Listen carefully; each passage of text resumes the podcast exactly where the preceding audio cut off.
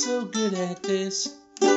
Hi, and welcome to the Not So Good at This podcast. I'm Wayne, and I'm taking a look at another comic that I've drawn. Today, it's comic number 99, working title Judge Cat, and it's being read by special guest comic reader Paul Mattingly. A pair of robed judges are standing behind a bench while a woman holds a cat in front of them. One of the gentlemen says, Oliver can't be a judge, he's a cat. The woman replies, and just why not? The two judges share a knowing wink. Next thing you know, the cat is on the bench with the gavel in his mouth. That's the comic.